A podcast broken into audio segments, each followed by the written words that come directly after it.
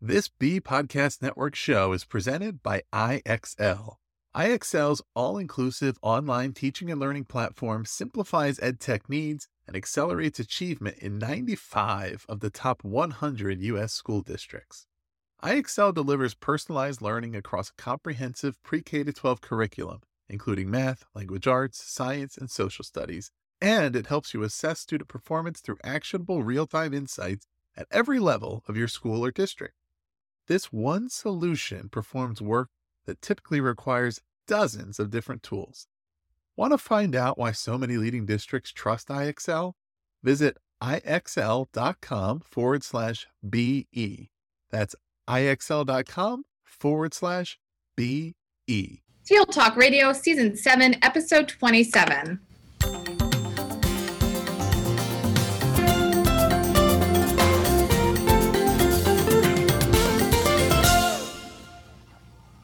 Welcome to Season 7, Episode 27 of TL Talk Radio. I'm Lynn Fuini-Hetten. And I'm Randy Ziegenfuss. Today we're speaking with Philip Dituri, Director of Education for FiCycle Mathematics. Philip has taught and inspired educators and children for over 20 years. He's an educational consultant and served as a visiting professor at Fordham University.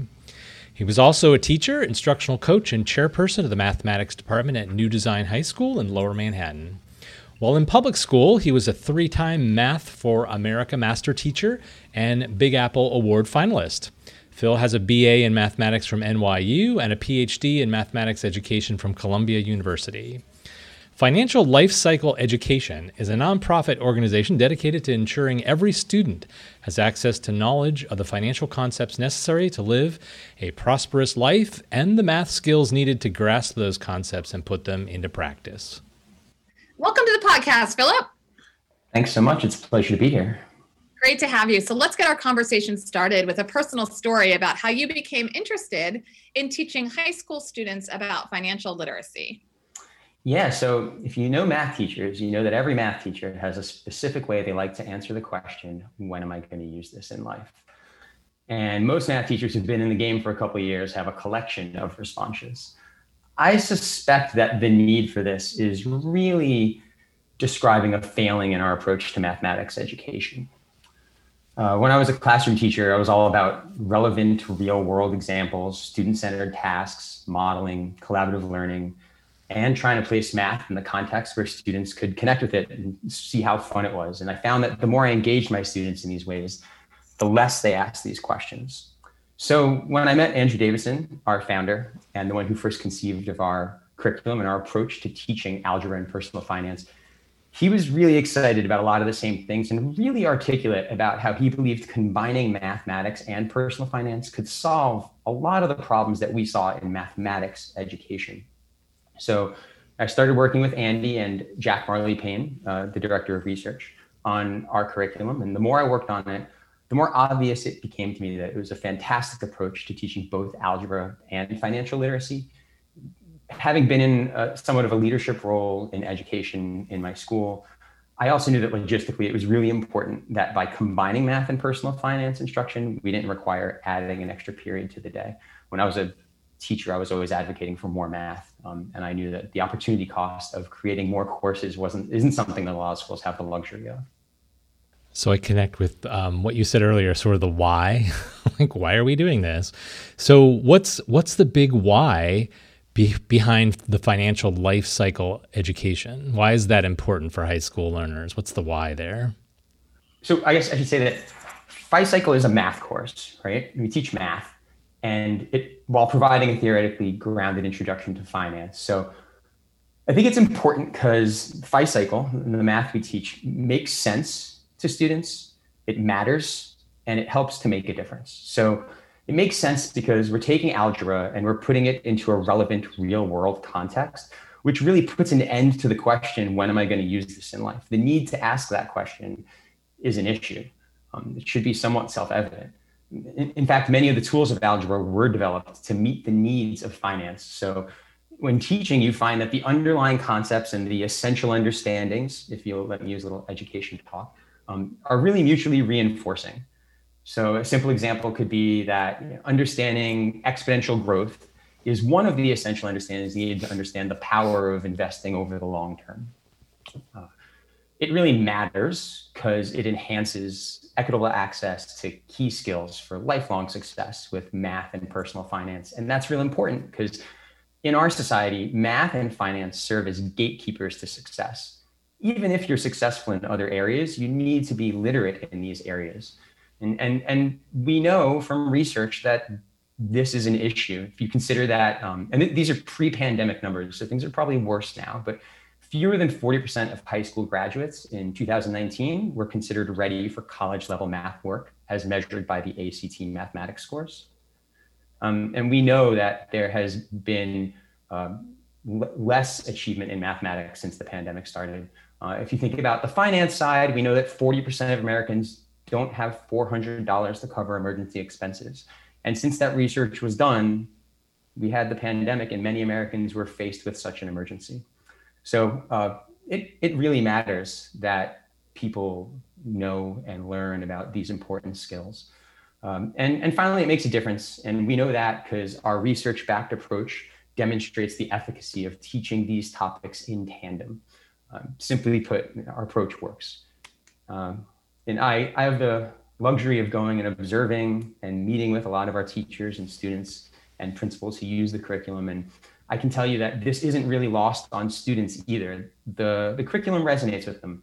There was a principal in, in New York City, I should say, you only need four years of math in New York State uh, to graduate, and students know this. So I was meeting with a principal in the Bronx one day, and he was telling me that his seniors are always trying to, to, to get out of math class.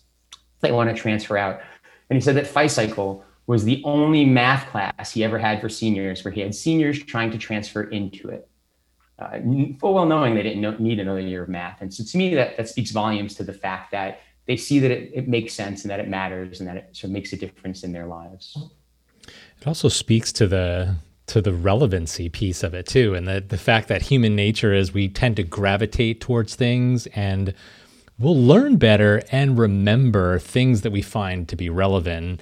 It makes me think about how many things we put kids through in school not just in math, but out out and any subject that is just not relevant at the moment, at the time. And so we start with we start with the curriculum, we start with all this content stuff, which just doesn't have any meaning and that even translates i think into like professional development that we do with teachers too like how much of it just ha- is missing that relevant piece so it sounds like the FiCycle math is really the key the key piece here is that that it's relevant to kids in the moment. Yeah, you know, you remind me of a quote that I'm reluctant to say because I can't remember who said it. So if you're out there, I'm sorry. But um, I, you know, someone once said that the the biggest problem in mathematics education is we spend all our time answering questions that students never asked. Um, and that sort of reminds me of, of what you're saying, right? It's like uh, in the classroom, I was a big fan of always putting experiences first and vocabulary second. And, and I think that's a, a sort of a, in classroom example of what's happening a lot of the time, right? We, have decided what's relevant for students without them seeing the relevance at times. And in some cases, they're questioning could actually be very perceptive um, and, and maybe correct. So, yeah, and, and, you know, this isn't just observations. This is also the advice of big trend-setting organizations. NCTM recently published uh, a book, Catalyzing Change, where they talked specifically about the importance that students are able to use math in life to make wise decisions and that they should know about things like compounding interest, investments, loans. They talk specifically about schools offering courses that that help with quantitative literacy, financial mathematics, modeling. These are all things we're trying to do. And I think it resonates with students for the same reason these organizations are making these recommendations.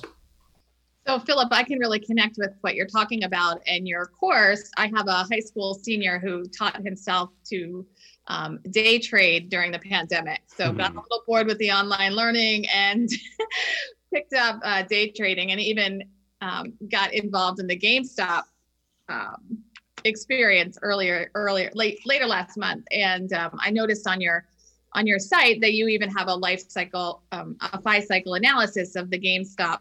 Um, and I just really connected to that because it's so it's so current and it's so interested for kids first of all it connects to a gaming company um, and second of all it's it's very timely and um, the the teenagers were you know very involved in the reddit that mm-hmm. movement um, so what are some of the other components of your courses that are really um, relevant or important or that you see sort of differentiate this course from others?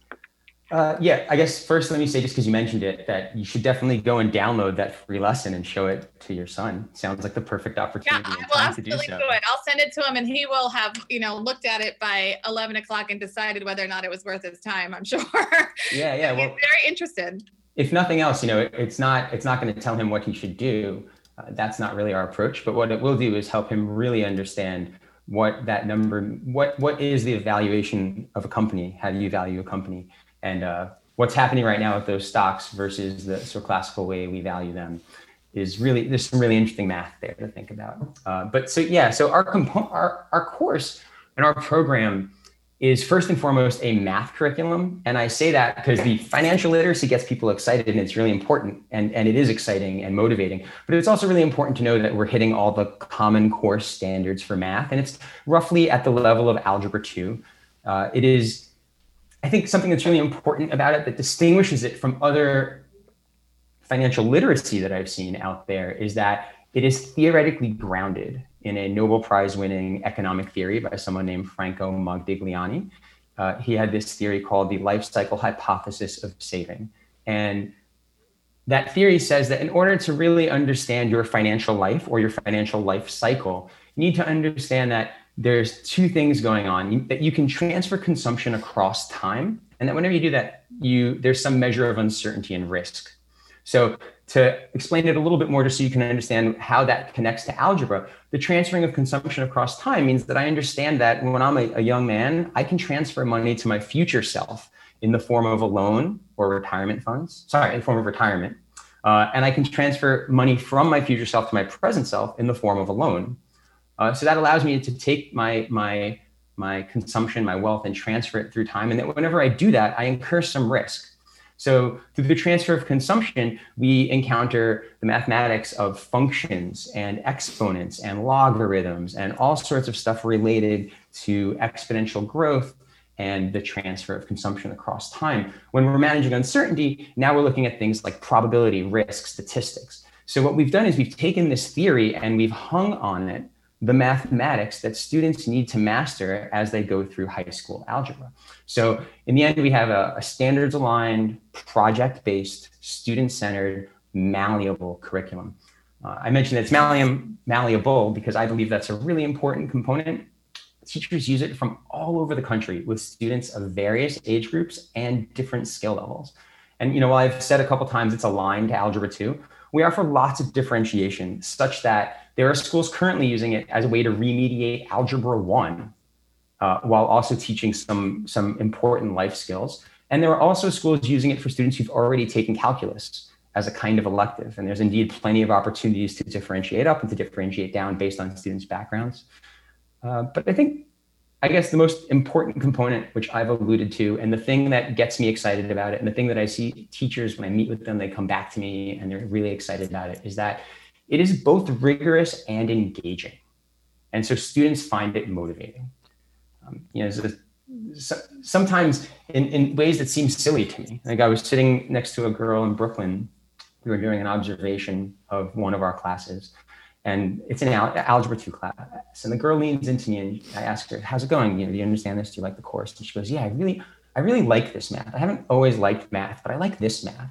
And later in conversation with that teacher, I find out that she's a repeater. She's repeating algebra and she's studying the exact same math. The difference was that it was placed in a relevant context in a student centered curriculum, project based course where the student could see the relevance of it to her life and how the math sort of fit into the rest of the world that she already knew. So it's, I think that's probably the most important component of the program is, is the way it is motivating to students while being rigorous around the mathematics. And just hearing you talk about this is, makes me motivated to actually want to learn math. and I'm not, I wouldn't say I'm not, not a math person. That's like really bad language to use, but math is not one of my fortes, let's put it that way. But the idea of connecting it to something that's relevant, um, and that it's algebra 2 too that's i've oftentimes thought you know how relevant is algebra 2 really especially for every kid so you seem to have sort of uh, cracked that code and making that uh, math subject very relevant to our kids. So if I'm a listener and I'm intrigued by this conversation here, how do I learn more? Uh, that's great. So the easiest way is to just check out our webpage. It's www.ficycle.org. That's F-I-C-Y-C-L-E.org. And there you can download sample lessons. You can check out our research. You can get more information. You can see uh, other stuff that we're up to. You can also email us at info at ficycle.org. Or if you are intrigued by something I said and feel like reaching out to me directly, you can email me at phil at ficycle.org, P-H-I-L. Uh, and you can check us out in the community. We're very active. We regularly present our research and our work at numerous conferences and organizations and we we're unique i think because we live in both the math education world and the personal finance world so you can you can often find us presenting and offering workshops at uh, nctm uh, the national council of teachers of mathematics both their regional and international conferences at the international museum of mathematics at math for america at the council of economic education's financial literacy and economic education conference assa aera we're, we're all over the place trying to trying to spread this important work and sort of get the word out there. All right. Well, thank you so much for sharing um, some ways for our listeners to get connected with you. Uh, before we ask you what you're working on next, we have a few rapid response questions. Are you ready? I'm ready. All right, great. First question Who is one expert our listeners should connect with to learn more about financial literacy? the work we're doing is unique, so we don't have a single expert we recommend. We re- you really need a variety of views. That said, the CFPB, the Consumer Financial Protection Bureau, is an excellent resource. They have a consumer tools resource at consumerfinance.gov slash consumer dash tools. We're not affiliated with them in any way, but a really wonderful resource for people who are interested in this kind of stuff. All right, we will add that to the show notes so our listeners can take a look. If you were recommending a book to our listeners, what might that book be? So, for those who are really thinking, oh, I wish I had financial literacy education in my life, uh, I, I, would say a, a, good book that gives you some straightforward advice on how to think about financial decisions would be Carl Richard, The One Page Financial Plan, a simple way to be smart about your money. Uh, but more generally, I recently read and loved uh, Thinking Fast and Slow by Daniel Kahneman. Uh, it is relevant to our work, uh, but it's a little bit more broad. Some people might think it's dry as he presents a lot of research. Uh, I thought it was pretty amazing. It's all about his research on cognitive bias, his work on prospect theory, some research on happiness. And he convinced me that people aren't necessarily rational, which I thought was pretty interesting. that sounds kind of scary, actually. a little scary, but also interesting. I could tell from the, if you're going to say that, you'd love the book. that's funny. Well, that's not one I've seen. Randy, have you read that one? I have not. No. Okay. And what online site, resource, or person do you learn from regularly? Yeah, so you know that's a, a big part of our job as an organization is that we're always looking for new research and data on financial literacy and mathematics education. So for that reason, the Global Financial Literacy Excellence Center, often referred to as GFLEC, or FINRA, the Financial Industry Regulatory Authority, are wonderful resources. Uh, they produce really relevant and important research that helps inform our work, and we try to work with them and partner with them whenever possible.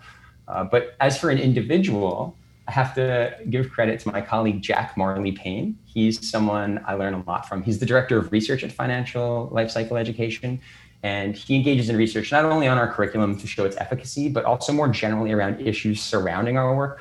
Plus, he's just a super interesting guy. He has a background in philosophy. He's fun to talk to. I like his taste in TV.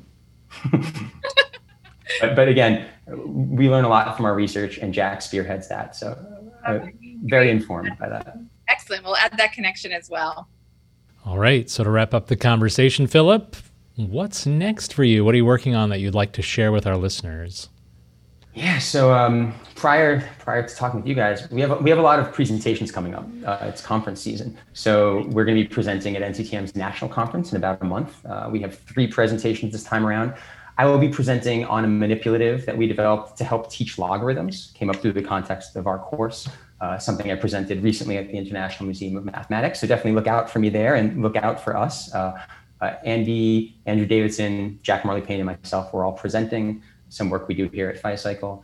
And then in terms of our curriculum, we're currently building out our materials so that it can be used more extensively in other areas. So while you know we really targeted high school algebra, we've had just an immense amount of interest from both undergraduate programs, middle school programs, after school programs. So we're trying to build out our, our materials so that they can be used in middle school and undergraduate programs. And I'm trying to think critically about how we can adopt our materials and create an after school program for schools that really want to teach students and engage them in these, this important work, but don't necessarily have the capacity to change their curriculum at this point. Um, so a way for schools to sort of dip their toes in. Yeah, appreciate that sort of sensitivity to the operational side of people want to do it, but it's not that easy to implement a new course. So how do you pull some materials or um, start slowly and then build capacity to do that work? Yeah, it's, it's interesting you say that actually. A big component, something I haven't said today, is a big component of our program is, is that we do a lot of teacher training. We assume that you know math if you're a math teacher, but that you've never, uh, you don't know the finance. And so something else I'm engaging in these days is I'm meeting a lot with teachers for our mid-year professional development on that stuff. Great. Well, thank you so much for joining us today, Philip. Um, to learn more about Philip's work, you can visit the show notes. There are a variety of links there to the books and people whom Philip suggested you connect with. Each episode, we leave you with a question to think about with the idea of provoking reflection and conversation. This episode's question How are we preparing our learners for their financial future? If you've enjoyed this episode, would like to comment or check out the resources shared today, visit the show notes and look for season 7, episode 27. That's all for this episode. We'll be back next week with another conversation featuring other innovative thought leaders. Thanks again, Philip. Thanks, Philip. Thank you so much. It was real fun talking to you both. Bye bye. Bye bye.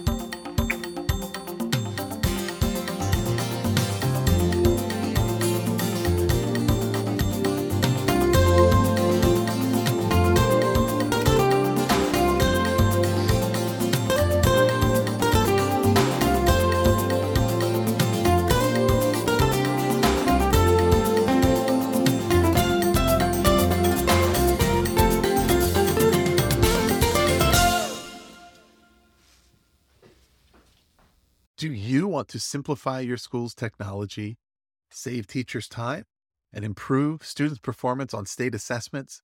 You can do it all, but don't waste another minute. Head straight to ixl.com forward slash BE to learn how IXL's research proven teaching and learning platform can help you achieve all of these goals. That's ixl.com forward slash BE.